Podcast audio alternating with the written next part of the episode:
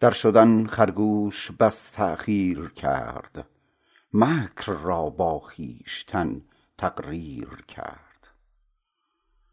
در ره آمد بعد تأخیر دراز تا به گوش شیر گوید یک دو راز.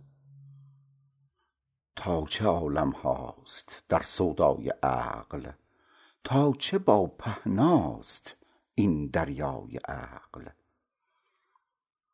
صورت ما اندرین بحر عذاب می دود چون کاسه ها بر روی آب. تا نشد پر بر سر دریا چو طشت چونک پر شد طشت در وی غرق گشت. عقل پنهانست و ظاهر عالمی. صورت ما موج یا از وی نمی. هرچه صورت می وسیلت سازدش زان وسیلت بحر دور اندازدش. تا نبیند دل دهنده راز را تا نبیند تیر دورانداز را. اسپ خود را یاوه داند وز ستیز می دواند اسپ خود در راه تیز. اسپ خود را یاوه داند آن جواد و اسپ خود او را کشان کرده چو باد. در فغان و جست و جو آن خیره سر هر طرف پرسان و جویان در به در. کان که دزدید اسپ ما را کو و کیست؟ زین که زیر ران تست ای خواجه چیست؟ آری این اسپست لیک این اسپ کو؟ با خود آی ای شهسوار اسپ جو! جان ز پیدایی و نزدیکیست گم. چون شکم پر آب و لب خشکی چو خم. کی ببینی سرخ و سبز و فور را؟ تا نبینی پیش ازین سه نور را. لیک چون در رنگ گم شد هوش تو شد ز نور آن رنگها روپوش تو. چونک شب آن رنگها مستور بود پس بدیدی دید رنگ از نور بود.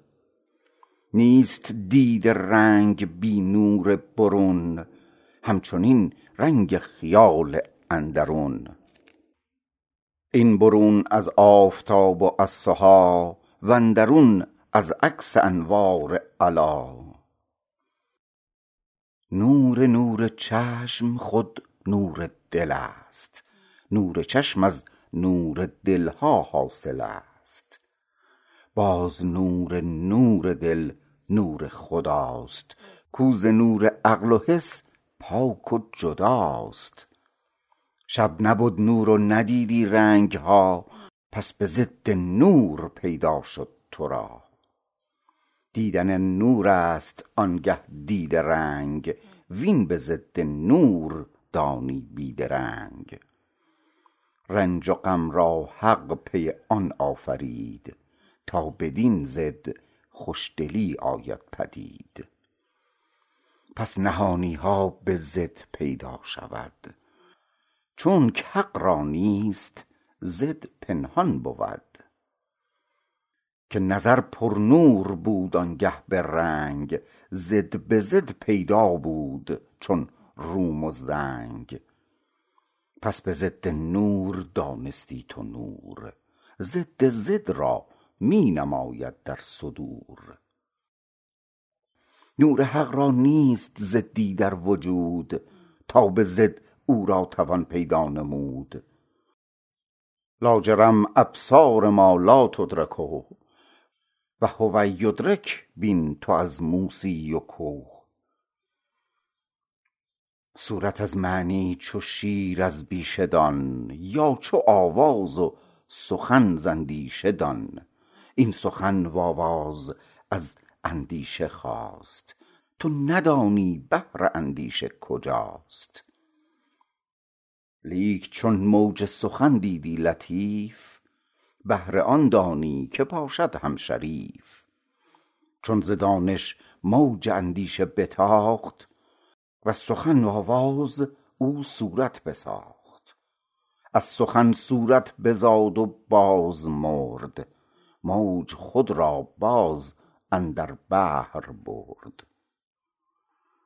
صورت از بی صورتی آمد برون. باز شد که انا الیه راجعون. پس ترا هر لحظه مرگ و رجعتیست مصطفی فرمود دنیا ساعتیست فکر ما تیریست از هو در هوا. در هوا کی پاید آیا؟ تا خدا. هر نفس نو می شود دنیا و ما بی خبر از نو شدن اندر بقا. عمر همچون جوی نو نو می رسد مستمری می نماید در جسد. آن ز تیزی مستمر شکل آمدست چون شررکش تیز جنبانی به دست. شاخ آتش را بجنبانی به ساز در نظر آتش نماید بس دراز این درازی مدت از تیزی صنع می نماید سرعت انگیزی صنع. طالب این سر اگر علامه ایست نک حسام الدین که سامی نامه ایست رسیدن خرگوش به شیر. شیر اندر آتش و در خشم و شور دید کان خرگوش می آید ز دور. می دود بی دهشت و گستاخ او خشمگین و تند و تیز و ترش رو. کز شکسته آمدن تهمت بود وز دلیری دفع هر ریبت بود. چون رسید او پیشتر نزدیک صف بانگ زد بر شیرهای ای ناخلف. من که پیلان را ز هم بدریده ام من که گوش شیر نر مالیده ام نیم خرگوشی که باشد که چنین امر ما را افکند او بر زمین. ترک خواب غفلت خرگوش کن. غره این شیر ای خرگوش کن.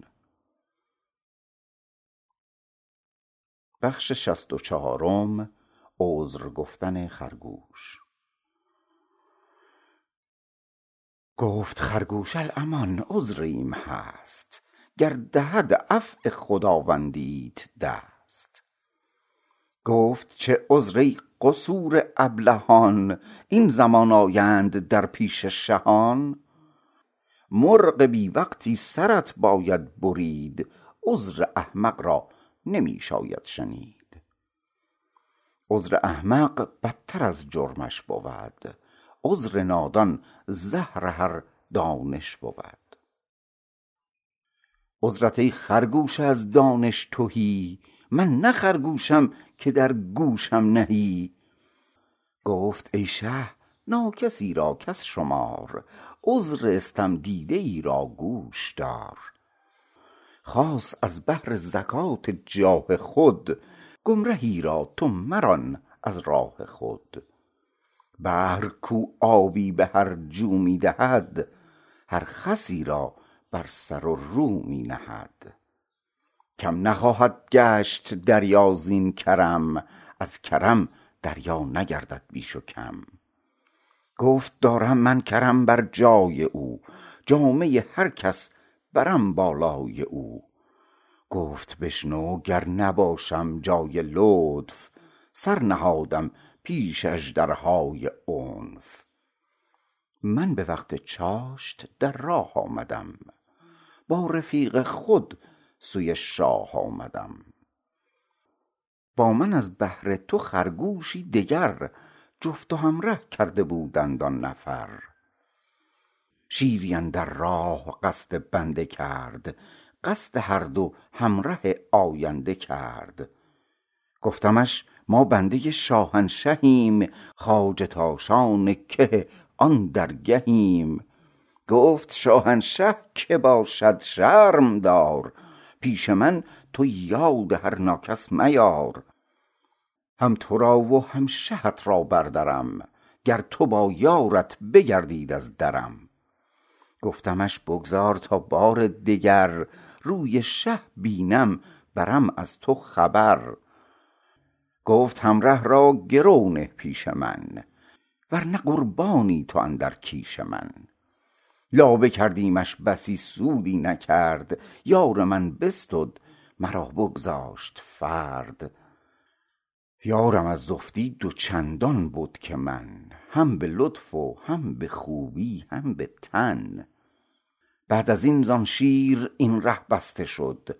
حال ما این بود و با تو گفته شد. از وظیفه بعد ازین امید بر حق همی گویم تو را والحق مر. گر وظیفه بایدت ره پاک کن هین بیا و دفع آن بی باک کن.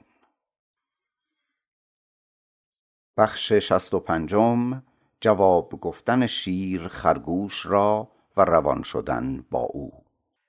گفت بسم الله بیا تا او کجاست؟ پیش در شو گر همی گویی تو راست.